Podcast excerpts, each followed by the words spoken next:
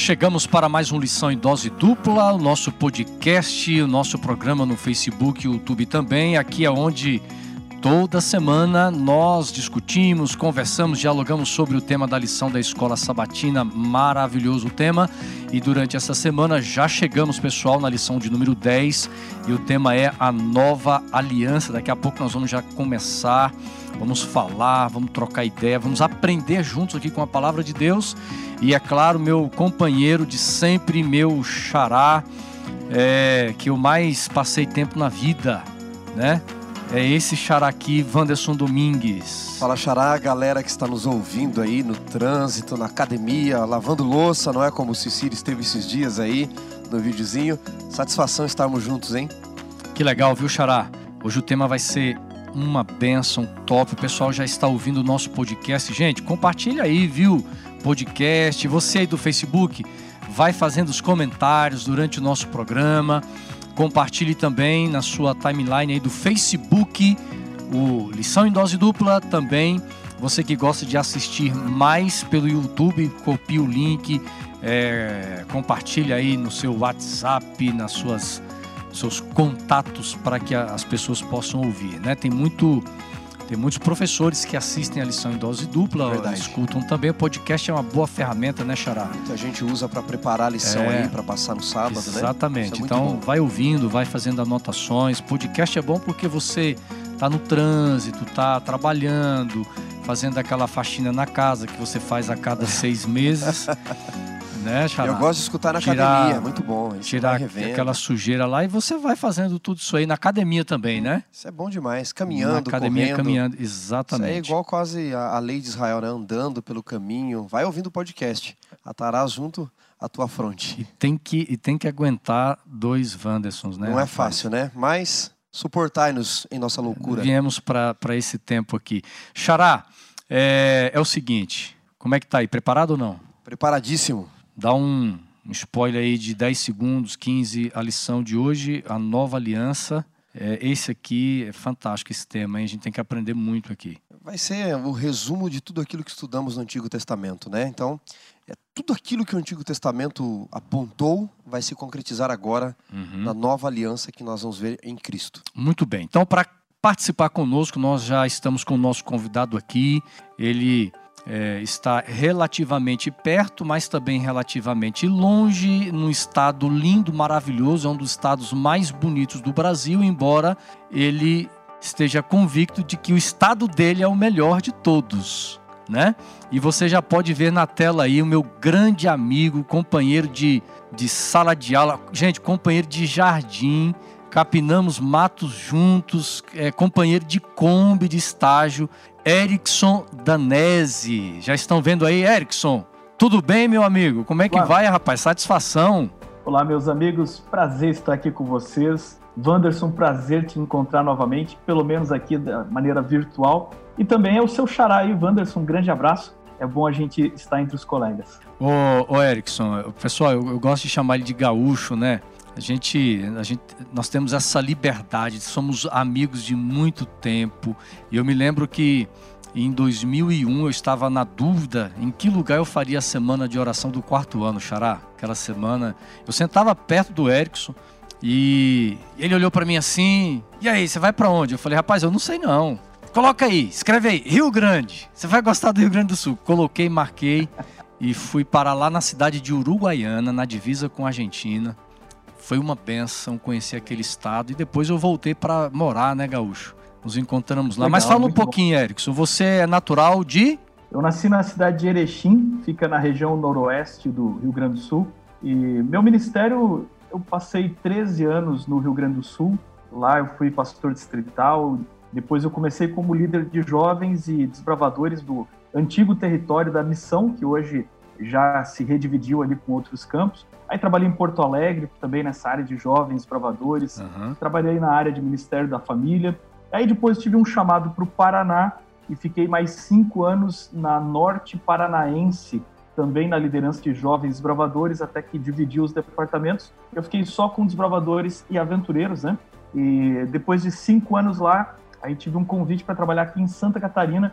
E aqui estou, nesse lugar maravilhoso, na Norte Catarinense, onde eu trabalho com desbravadores e aventureiros, atendendo desde a região aqui de Joinville, litoral norte catarinense, até lá na outra divisa com, a Argentina e com outro campo, lá em São Miguel do Oeste, lá no outro lado do no oeste catarinense, uhum. Chapecó, toda essa região. É grande a região, né? Também. Grande. É, o território é grande, a gente conhece essa região aí. Um abraço muito especial para os nossos irmãos, amigos de Santa Catarina, um povo maravilhoso, tem uma igreja forte, uma região linda. Então, se você não conhece Santa Catarina, vale a pena, né, pastor? Conhecer as praias. Tem o Catre, que é fantástico aí, é uma, uma, uma estrutura da igreja, né, para quem gosta de tirar férias, passear, descansar. Temos o Catre ali, um lugar fantástico. E um abraço para todos vocês também. Pastor Erickson, mas que legal, viu? Você tem contribuído muito nesse ministério aí de desbravadores e também aventureiros. Com a sua experiência, eu me lembro que lá no colégio você, você já falava muito disso, já gostava, está no sangue, né? Sim, faz parte da minha, da minha vivência de igreja, né? A, a minha vivência como juvenil, desbravador, foi no Clube Desbravadores. Uhum. Foi uma influência muito poderosa na minha vida e eu tenho tido oportunidade nos últimos 12 anos do ministério de dedicar para essa área específica de aventureiros e desbravadores, que é um, uma forte, um braço forte da nossa igreja em todos os lugares do Brasil, aí em São uhum. Paulo, em vários outros lugares que eu já tive a oportunidade de ir pregar também. A gente percebe de que essa é uma das maiores influências que nós temos para as novas gerações dentro da nossa igreja. Muito bem, viu? Nós vamos então entrar agora no nosso tema. Estamos aqui preparados, mas a gente sempre é, nós sempre pedimos a presença de Deus sempre conosco. Pastor Wanderson Domingos, então Xará vai dirigir esta oração e Deus vai nos abençoar agora. Vamos orar. Senhor Deus e Pai, vamos agora abrir a lição da Escola Sabatina, o nosso guia de estudos da Bíblia e queremos continuar o nosso estudo que viemos, temos visto desde o Antigo Testamento, a tua aliança, o teu relacionamento com o teu povo, como ela se concretiza no Novo Testamento, como ela chega até nós. Para entendermos este assunto, necessitamos de sabedoria dos altos céus. Então abençoa o pastor Assunção, pastor Erickson, a mim e a todos os amigos que estão nos ouvindo. Assim oramos por Jesus. Amém.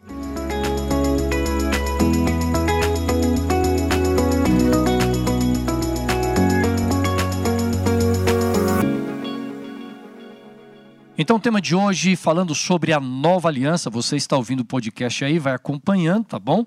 E o texto principal da semana, Jeremias, capítulo 31, verso 31, vou abrir com esse texto bíblico que diz o seguinte: Eis aí vem dias, diz o Senhor, em que firmarei nova aliança com a casa de Israel e com a casa de Judá. Nós vamos, durante aqui o tempo que vamos passar juntos, tentar entender porque esse texto bíblico, embora esteja no Velho Testamento, mas ele está falando de uma nova aliança, e nós vamos precisar entender é, os paralelos que existem entre a aliança antiga e esta suposta aliança nova apresentada aqui por Jeremias, né? Mas muitas vezes nós imaginamos que uma nova aliança é a partir do Novo Testamento, mas Jeremias já está falando de uma nova aliança. Entendermos a função é, é, ainda a gente está entendendo a função da lei na aliança, compreender, por exemplo, é, com quem foram feitas essas alianças, pastor Erison. Então, é, é fantástico que nós vamos é, seguir aqui, a nossa, a nossa estrada, e eu acho que esse texto, já de Jeremias capítulo 31, dos versos 31 a 34, já vamos é, entrar nele já vai clarificar para a gente, né? Sobre esta nova aliança que o profeta Jeremias está apresentando aqui, pastor Erickson? Perfeito. Quando a gente olha para o termo nova, a gente sempre tem uma ideia de que esse nova tem que ser uma outra coisa, é, ou uma nova coisa, uma coisa diferente daquilo que tinha anteriormente. E talvez esse seja o grande debate que existe no mundo da teologia sobre as alianças de Deus com o seu povo ao longo da história.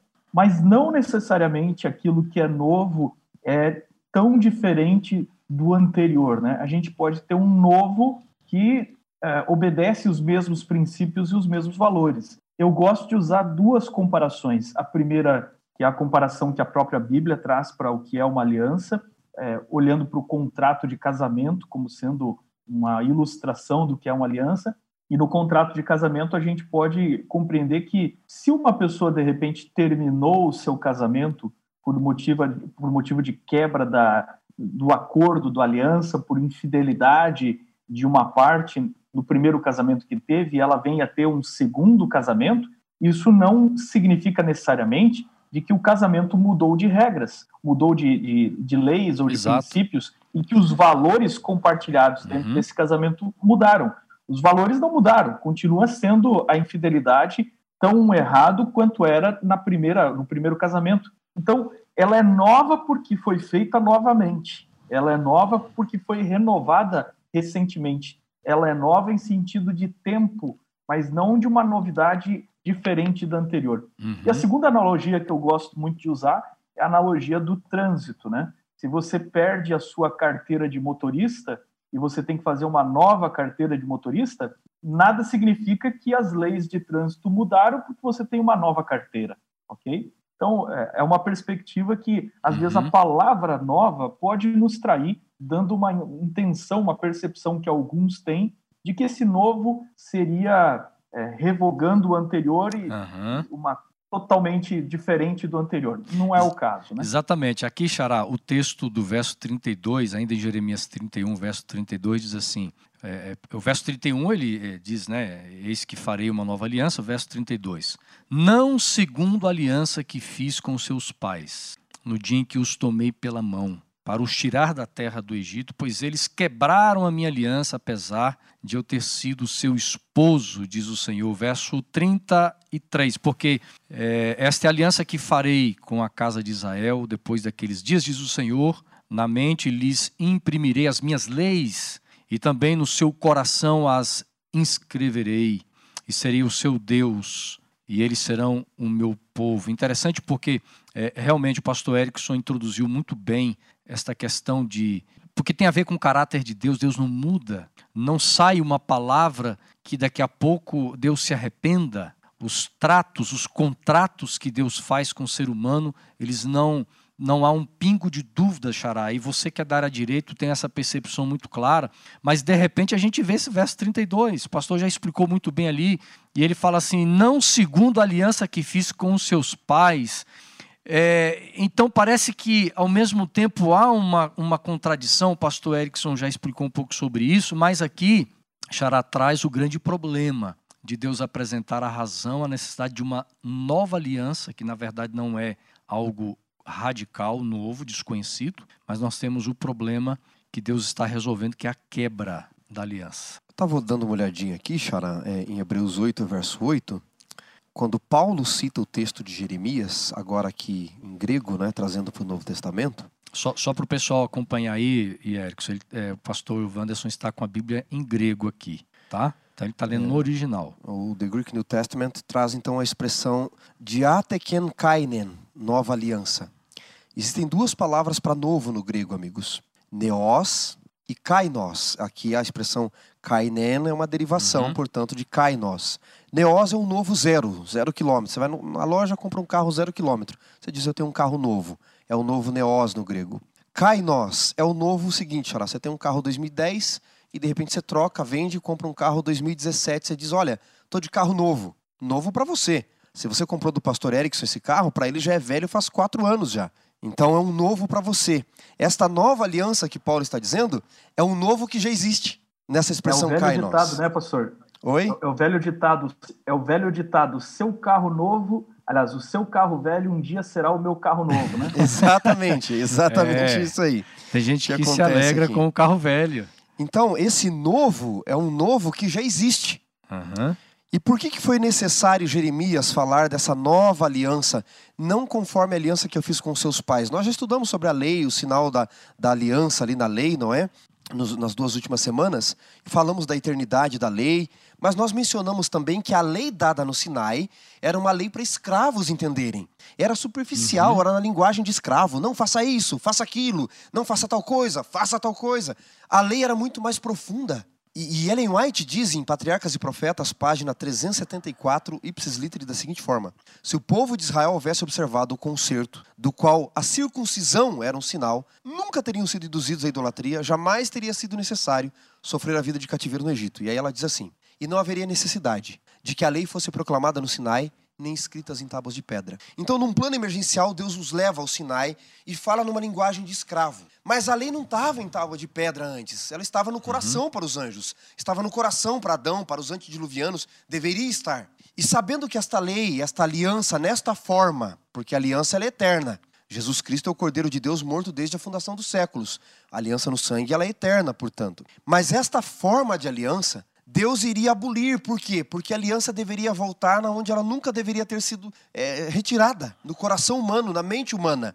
E aí ele joga para o Novo Testamento, quando Jesus vai dizer esta é a aliança, a nova aliança no meu sangue. Ele está dizendo, na verdade, o seguinte: esta é a aliança que sempre existiu, mas agora que vocês estão mais maduros, depois de todo o sistema pedagógico do Antigo Testamento, vocês vão entender a real aliança, como ela sempre deveria ter sido, uhum. mas o povo nunca entendeu como ela era em sua essência. Quando nós chegamos na história, por exemplo, do Reino do Norte, nós vamos encontrar ali é, cerca de 150, an é, 150 anos antes né, do tempo do profeta Jeremias, por volta ali, um pouquinho antes de 722, a queda de Samaria, nós vamos encontrar, por exemplo, já muitos profetas, Deus levantando profetas, embora o povo estivesse em apostasia, pecando, as ameaças, né? Que as ameaças fazem parte, faziam parte da aliança, mas é muito interessante, Erickson, a, a, a misericórdia de Deus de enviar profetas para lembrar o povo de que Deus jamais quebraria aliança. Então, o envio de, de, dos profetas pelo Senhor não era simplesmente enviar profetas para trazer mensagens duras, mensagens de juízo, mas lembrar o povo da graça e a misericórdia de Deus dentro do contexto desta, desta aliança, a necessidade de uma nova aliança diante de uma vida de desobediência né, e rebelião. Com certeza. Eu vou, eu vou partir aí do, de um gancho aí que eu peguei aí no, na fala do teu xará aí, que é interessante pensar no seguinte: eu creio que existe um desenvolvimento moral e até um desenvolvimento social do povo, é, da igreja ao longo da história. E nesse sentido, esse desenvolvimento, esse aperfeiçoamento da compreensão da aliança ou da lei de Deus, pode parecer em alguns momentos para alguns de que existe uma outra aliança. Mas na verdade a gente está vendo um desenvolvimento de, uma, de um contínuo uhum. da mesma aliança. Então, vamos colocar a coisa da seguinte maneira, né? Vamos pegar as ilustrações que eu fiz aqui. Eu citei para vocês uma ilustração uh, do trânsito, que se você perde a carteira, faz uma nova carteira, as leis continuam as mesmas. Então, veja, num primeiro momento de aprendizado de como você se portar no trânsito, de como você dirigir, você entende intelectualmente e você toma decisões e, e você, às vezes, nem sem entender o porquê, você não dobra em tal lugar, você não ultrapassa tal sinal, porque simplesmente a lei o diz. Mas à medida que você vai se tornando um motorista experiente, você começa a perceber que aquilo tudo ali faz muito sentido e que você tem que tomar aquelas leis e que você, mesmo que não estiver olhando, mesmo que não tenha um guarda ali observando você, essas leis estão no seu coração e você é quem é, mesmo quando não tem ninguém olhando. Então, esse é um sentido extraordinário da lei de Deus, e é isso que a nova aliança apela, para que essa lei esteja no coração das pessoas, e vai usar aqui a, a, a correspondência com mente, coração e mente no texto, elas, elas estão aqui uhum. equivalentes, para que você interiorize de tal maneira os conceitos de que você faz as coisas porque elas são um valor seu. Então, por que, que você obedece os mandamentos da aliança? Porque são um valor que você adquiriu para sua natureza e para sua existência. Da mesma forma, no casamento, é possível que lá na fase do namoro, na fase do noivado, em algum momento, você entendeu as regras da fidelidade ou você comprou a ideia do valor da fidelidade, mas isso te parecia lógico. Porém, quando você casou, o amor é tão grande por essa pessoa com quem você está que, além da lógica, além de ser uma coisa de bom caráter, você manter a fidelidade, você jamais faria uma coisa para ofender essa pessoa que você tanto ama. Então você interiorizou a lei no seu coração e você levou a lei ao patamar que realmente a nova aliança quer levar a lei. Por isso que quando você abre, por exemplo, o evangelho, você pega, por exemplo, Mateus, que é um evangelho muito voltado para os judeus, e ali tem sermões muito completos de Jesus, como o Sermão da Montanha,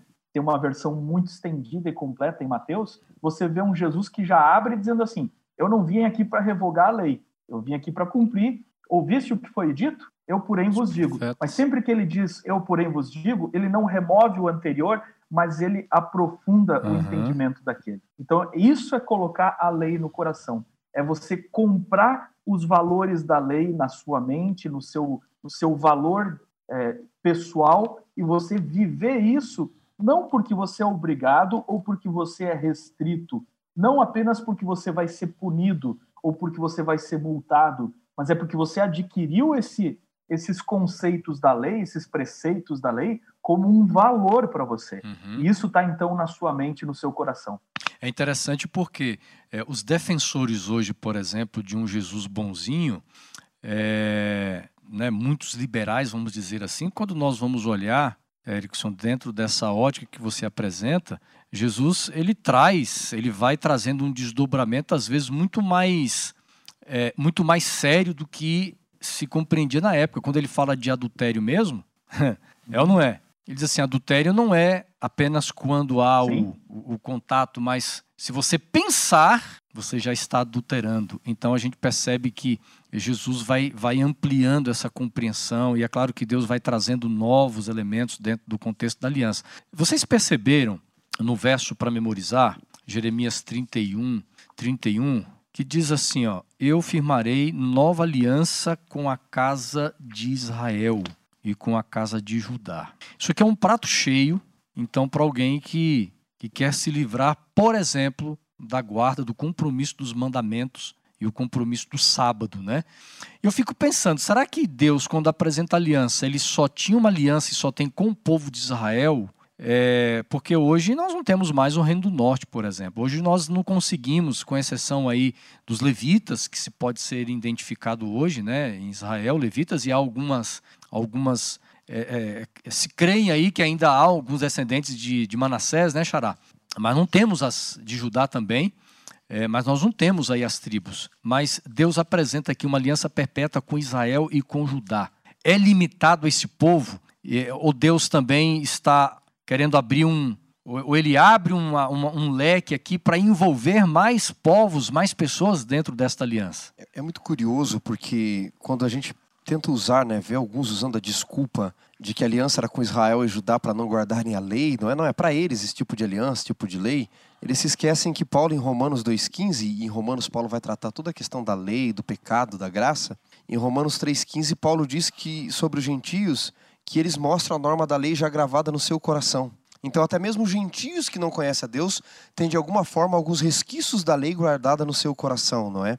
Agora, note só: se há a nova aliança no sangue de Cristo, como diz João 13, como diz Paulo em 1 Coríntios 11, a nova aliança no sangue é, nos livra da guarda da lei, nós não entendemos ainda o que é graça. Porque a graça de Cristo veio para nos remir do pecado. O pecado é a quebra da lei. A aliança foi necessária porque Adão transgrediu a lei, né? Oséias fala, eles transgrediram a minha aliança como Adão, não é? E aí nós não entendemos direito quem é o Cristo, que é a nova aliança. Porque vejam, quando eu quero perdão, eu olho para a cruz. Mas quando eu quero poder para viver uma vida de santidade, eu olho para a vida de Cristo, para a forma como ele viveu. E ele não transgrediu a lei. Ele mesmo diz: Eu vim para cumprir a lei e os profetas, eu não vim para abolir a lei, porque senão ele mesmo precisaria de um Salvador. Então, quem acha que essa aliança com Israel dá direito de não guardar lei, dá direito de fazer o que quiser, não entendeu ainda o que é graça, o que é aliança e como a lei que já estudamos faz parte dessa aliança.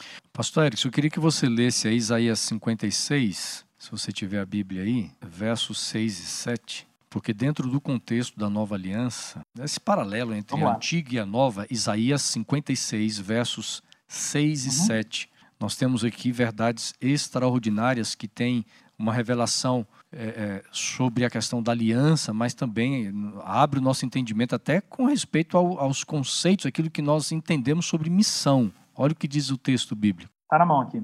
É, aos estrangeiros que se chegam ao Senhor para o servirem e para amarem o nome do Senhor, sendo deste modo servos seus, sim, todos os que guardam o sábado, não o profanando e abraçam a minha aliança, também os levarei ao meu santo monte e os alegrarei na minha casa de oração os seus holocaustos e os seus sacrifícios serão aceitos no meu altar, porque a minha casa será chamada casa de oração para todos os povos. Aqui, Wanderson, É interessante o seguinte: quando a gente fala sobre esse negócio de aliança, nova aliança e lei, não adianta. O que está em jogo aqui é o sábado, né? É o debate sobre o sábado. Se você falar que a, a antiga aliança foi anulada, é, ninguém joga fora os outros mandamentos. Ninguém está disposto a jogar fora honra teu pai e tua mãe. Ninguém está disposto a jogar fora o, o, cobiçar, o não cobiçar. Ninguém está disposto a jogar fora não ter outros deuses.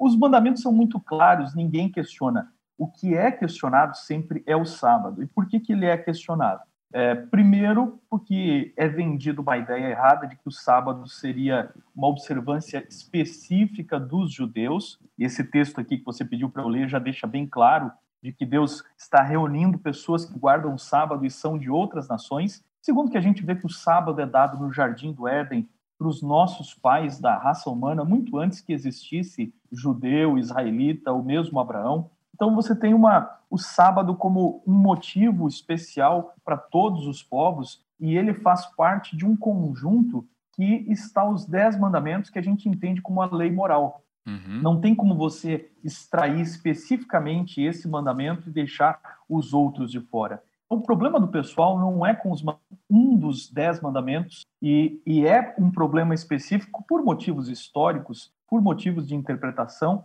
e por motivo de que se você olhar para isso aqui, tem que mudar a vida, né? Isso aqui, você vai ter que mudar a maneira de viver. Então, é, é muito fácil você tentar cirurgicamente extrair um aspecto, mas você tem que reconhecer que todos os outros é, você continua guardando. Então, por que, que só este aspecto é retirado? E aí vem todo o debate que existe ao redor do sábado e talvez é, para algumas outras leis, como, por exemplo, as leis dietéticas, Levíticos 11 e essas outras coisas. E aí o pessoal começa a tentar fatiar e dizer, olha, o que, que vale, o que, que não vale ainda. E, na verdade, quando a gente olha para o conteúdo da Bíblia, passarão os céus e a terra, as minhas palavras não passarão. Na verdade, tudo vale.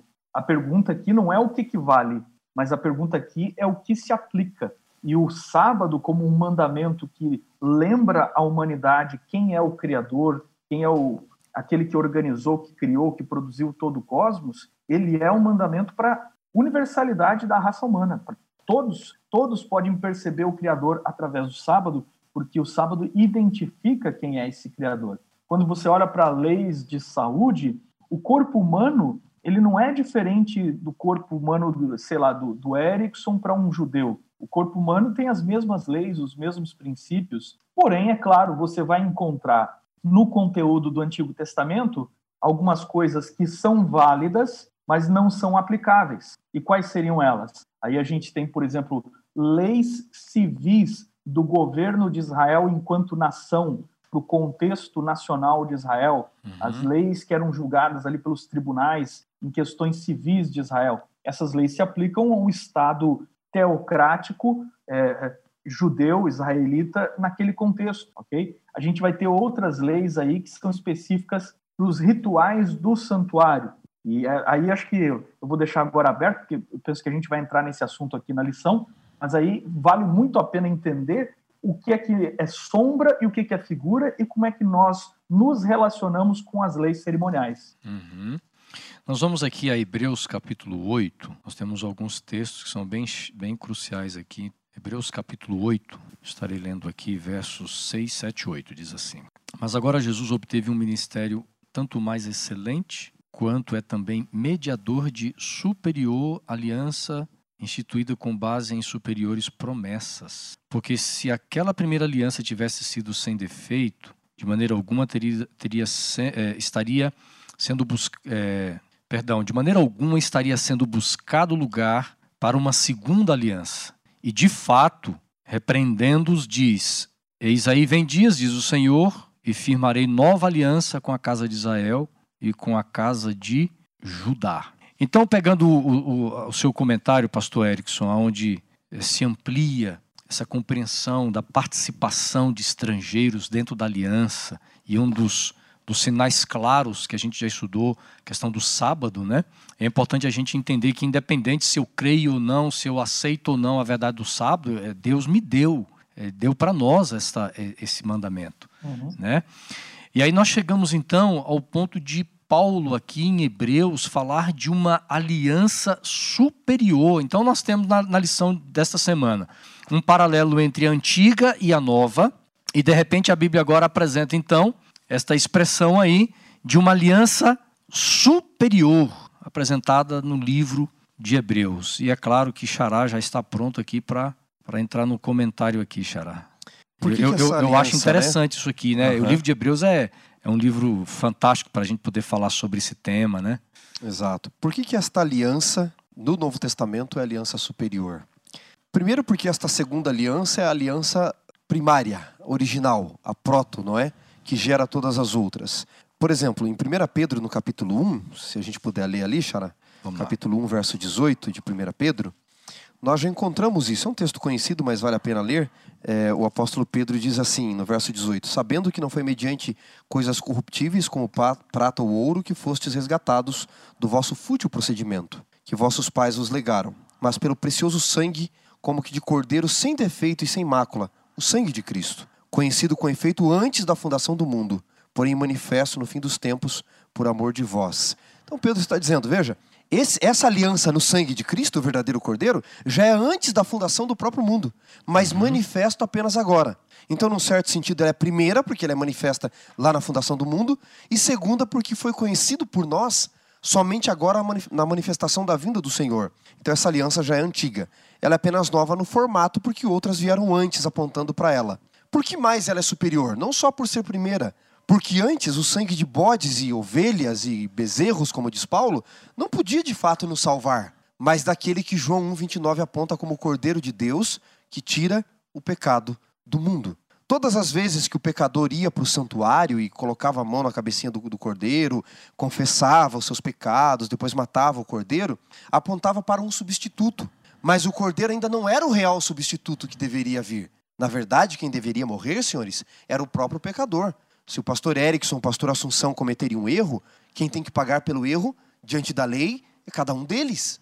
E o pecador no Antigo Testamento não morria a morte eterna de fato. O cordeirinho estava apontando para alguém que viria. Quando Jesus aparece, e ele diz Pedro, é ele diz Paulo, depois em Hebreus, que pelo Espírito Eterno nos roga o seu sangue, ele é o sacrifício superior, porque ele é o sacrifício real. Ele é quem assume a nossa culpa e morre, ele não usa um substituto. Então ela é superior em todos os seus sentidos, por ser primeira, por ser do real cordeiro e, como vai dizer Paulo mesmo em Hebreus, por ter sido feito de uma vez por todas. O próprio fato do cordeirinho ter que ser morto de manhã e à tarde, todo o ano, o ano da expiação, uhum. o dia da uhum. expiação, já mostrava que não era um sacrifício completo mas apenas algo pedagógico que apontava. Agora, Paulo, em Hebreus 9, vai dizer, Hebreus 9, verso 11: Quando, porém, veio Cristo como sacerdote dos bens realizados, mediante maior e mais perfeito uhum. tabernáculo, não feito por mãos, não desta criação, e não por meio do sangue de bodes e bezerros, mas pelo seu próprio sangue, entrou no Santos dos Santos uma vez por todas, obtendo eterna redenção.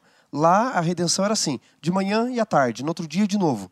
Aqui no sangue de Cristo é uma vez só. É, no verso 7, eu queria voltar um pouquinho em Hebreus 8, 7, um detalhe que eu acho bem interessante, que diz assim: se aquela primeira aliança tivesse sido sem defeito, de maneira alguma estaria é, é, sendo buscado lugar por uma segunda. Uhum. Esse sem defeito talvez traga alguma confusão para as pessoas e traz uma sensação para aquele camarada que já vem com uma percepção formada de que o Antigo Testamento passou e de que o Antigo Testamento não podia ser guardado, que ninguém consegue guardar a lei de Deus. Quem vem com esse tipo de, de ideia se apega nesse detalhe aqui, dizendo que se aquela fosse sem defeito, sugerindo que a primeira aliança tinha defeito. Então, tinha ou não tinha defeito? Tinha, porque o texto está dizendo que tinha. Mas e qual era o defeito da, da antiga aliança, então? Ora, o defeito somos nós. De, o defeito é o, é, é, o, é o, participante humano. São os nossos o fracassos. O participante humano sempre é limitado. Os nossos pecados causaram defeito àquela aliança. Mas Deus não cria coisas com defeito. Deus não estabelece. Porque as regras da aliança foram estabelecidas por Deus, que é o superior, e não pelo, pelo homem. Então, Deus não estabelece mandamentos com defeitos. Ele não removeu mandamentos porque esses mandamentos são impossíveis de ser guardados. O defeito está no homem. O homem já é o defeituoso nessa, nessa história aqui. E o segundo aspecto é que a gente também pode entender um, um, um sem defeito no sentido de que toda a ilustração é limitada. E o ritual do santuário, que era uma lei que não é que deixou de valer, é que tinha uma aplicação para aquele momento, certo? Era relevante para aquele momento. O ritual do santuário, ele em si é limitado, porque ele era uma sombra e na sombra você não percebe todos os aspectos da realidade, certo? Eu posso fazer a sombra da minha mão aqui na tela, mas é, só a minha mão, na realidade, vai dar todos os detalhes da minha mão. E, na verdade, até a projeção que vocês estão assistindo aí, e estão me vendo aí pela tela, ela tem defeitos. Agora mesmo o sinal aqui da internet travou e vocês me ouviram e me assistiram com defeitos, porque isso aqui é uma sombra é uma sombra feita de pixels, é uma, é uma realidade uhum, ilustrativa, virtual. mas não sou eu de verdade. O eu de verdade está aqui em Joinville nesse momento, conversando com vocês através de um mecanismo. A realidade do Erickson está aqui. Assim, a realidade da salvação, enquanto concreta, está em Cristo, na pessoa de Cristo, e não no Cordeiro. O Cordeiro era uma projeção, era uma ilustração, era apenas uma figura, e toda a ilustração tem seus defeitos tem suas limitações e envolve até algumas incompreensões. Mas quando chega à realidade maior, e é por isso que a nova aliança é superior. Ela é superior porque ela não é a ilustração, ela é a realidade. E, e Cristo é a realidade daquele cordeiro. Então, nada tem a ver com anular mandamentos, mas de ter uma compreensão daquilo que vem sendo anunciado desde lá atrás pelos próprios mandamentos. Olha aqui, ó, acompanhando ainda o texto de, de Hebreus, eu vou agora ao capítulo, capítulo 10, no versículo 4, Xará. Olha só o que diz aqui. Porque é impossível que o sangue de touros. Nós já lemos esse texto, vamos estudar também na semana que vem, né, Xará, esse texto aqui, porque é uma continuação da lição de hoje. mencionei, né? É, porque é impossível que o sangue de touros e de bodes remova pecados e aí o verso 5 diz assim: Por isso, ao entrar no mundo, Cristo diz: Sacrifício e oferta não quiseste, mas preparaste um corpo para mim. Evidentemente que nós vamos encontrar, além deste sacrifício superior, dentro desta aliança superior, a gente pode finalizar aqui a nossa nosso lição em dose dupla falando do sacerdócio superior, de um sacerdote superior, olhando para Jesus agora não como cordeiro, porque dentro das fases tão importantes do processo da salvação, onde a gente tem o tabernáculo, onde nós temos os objetos do tabernáculo que, que, que representavam é, o ato salvífico de Deus, não só de Jesus, mas da divindade em si, o Espírito Santo, o Pai, por exemplo. É, nós temos o sacrifício, mas agora a figura de Cristo como sacerdote sumo sacerdote. E aí está a grande diferença do Deus bíblico, Deus criador, para os deuses do mundo pagão, não é? No mundo pagão também tinham sacrifícios, até de humanos em algumas circunstâncias, não é? Uhum. E eram feitos para apaziguar o Deus que eles tinham, não é? O Deus bíblico ele vai desde o Éden atrás do ser humano. E o Deus bíblico nos mostra aqui que, embora fosse pedagógico, como vocês disseram, não é, tinha suas limitações, verdadeiramente, em sua essência, a estrito senso, sangue de bodes, de bois, de ovelhas, não podia remover o pecado de fato, não é? Tinha que vir o real Cordeiro de Deus. E na aliança com o Deus bíblico, ao invés de você apaziguar o Deus bíblico com cordeiro, com bodes, o Deus bíblico ele se encarna e ele vem para morrer. Uhum. Ele diz: só eu posso satisfazer a ira. Só eu posso satisfazer a questão do pagar a, com a vida eterna, porque eu também tenho vida eterna. Então, diferentemente dos deuses, bíbli, eh, deuses pagãos, o Deus bíblico é ele quem apazigua, é ele quem vai atrás e ele é o próprio sacrifício no final. É lindo demais. Pastor Erickson, me lembro aqui de quando Jesus chega no domingo de Ramos, lá em Jerusalém, aquela euforia. Ele olha para Jerusalém, se angustia, ele chora. O templo era algo muito lindo. No livro Desejar Todas as Nações, a autora Ellen White descreve a beleza do templo, as pessoas estavam impressionadas, os que acompanhavam Jesus. É, e eu fico pensando, né?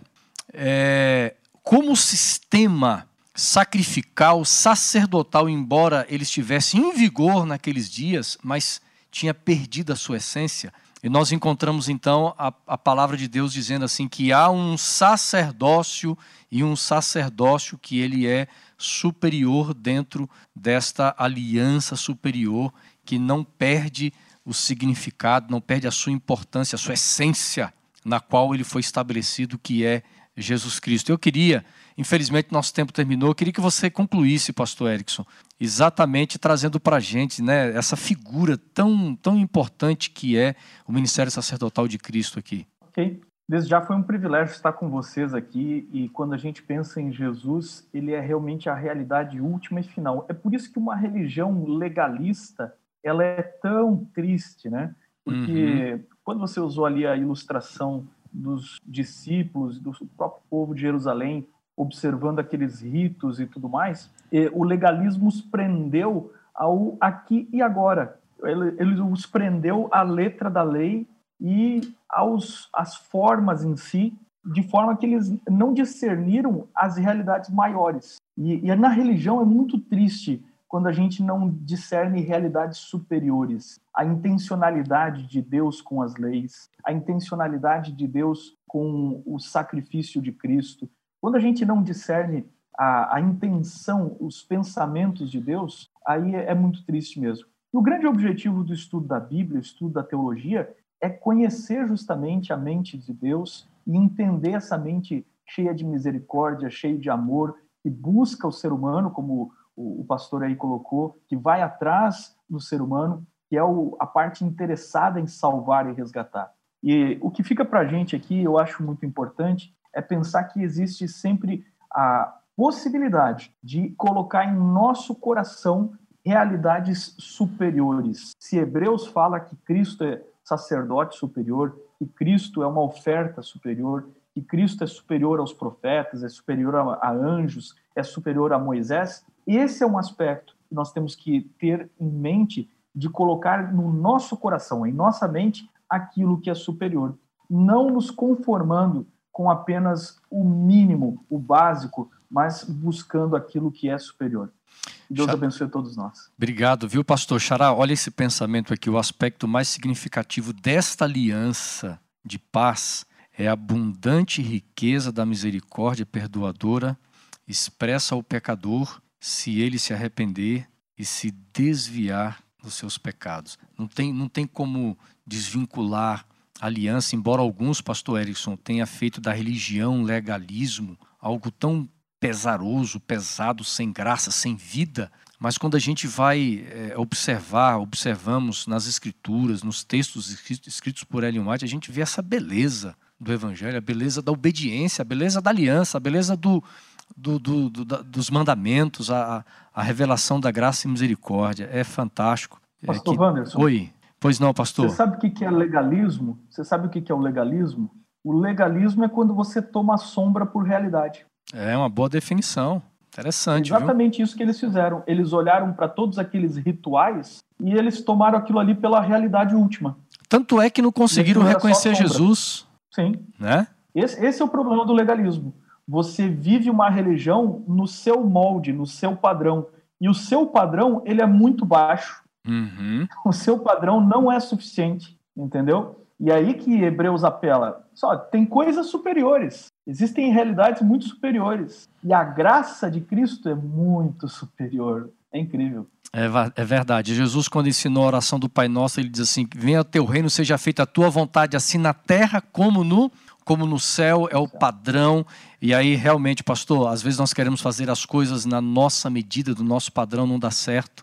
Olha, que lição fantástica. Muito obrigado, viu, pastor Erickson, pelo tempo que você dedicou para estar conosco. A gente sempre comenta aqui, é um tempo que passa rápido, mas a gente tem que dar pausa, tem que parar, né? A gente é obrigado a isso, até porque o pessoal também não aguenta ficar ouvindo aí uma hora e meia, duas horas, né? Mas a gente está devendo, Xará, uma, uma live aqui especial, né? A gente não conseguiu ainda. Abre perguntas ao vivo Exato, ali, né? Exato, mas fazer. nós estamos aí, viu, pessoal? Uma hora vai dar certo. Pastor Erickson, meu amigo gaúcho de coração, foi bom ver você. É... Você é um camarada que na, na eternidade voltará a ter um, um cabelo assim bonito como você tinha antes, viu? Mas eu tenho certeza Ainda que bem você... que você se lembra desse, desses Lembro. eu aí. tenho fotos, eu tenho fotos lá em casa aí, vou te mandar depois, viu? É, isso aí é, é apenas a... Isso é a sombra, viu, viu Erickson? Isso Existem é realidades superiores, eu não tenho dúvida. É, a sua vai ser na, na eternidade. Você vai crescer também, vai ficar mais alto. tá certo? Mas que Deus nos abençoe a todos, que a gente tenha realmente assim a convicção de que é, nós temos esse Cristo Jesus que é, o nosso verdadeiro sacerdote nesta nova aliança, que ele nos abençoe. Pastor Erickson, você vai terminar o nosso programa, o nosso podcast, fazendo uma oração aí, abençoando todos que vão ouvir, que vão assistir também. Oramos então. Graças te damos, Senhor, porque enviaste teu filho para morrer por nós e ele nos resgatou das trevas e do pecado. Graças damos porque Cristo é o nosso sacerdote em realidades superiores, onde encontramos o verdadeiro significado da vida e da existência. Abençoa teus filhos que ouvem ou assistem esta transmissão, esse podcast, vídeo, que o Senhor possa ajudá-los a compreender um pouco mais as Escrituras e viver de acordo com esta mensagem. Em nome de Jesus, amém.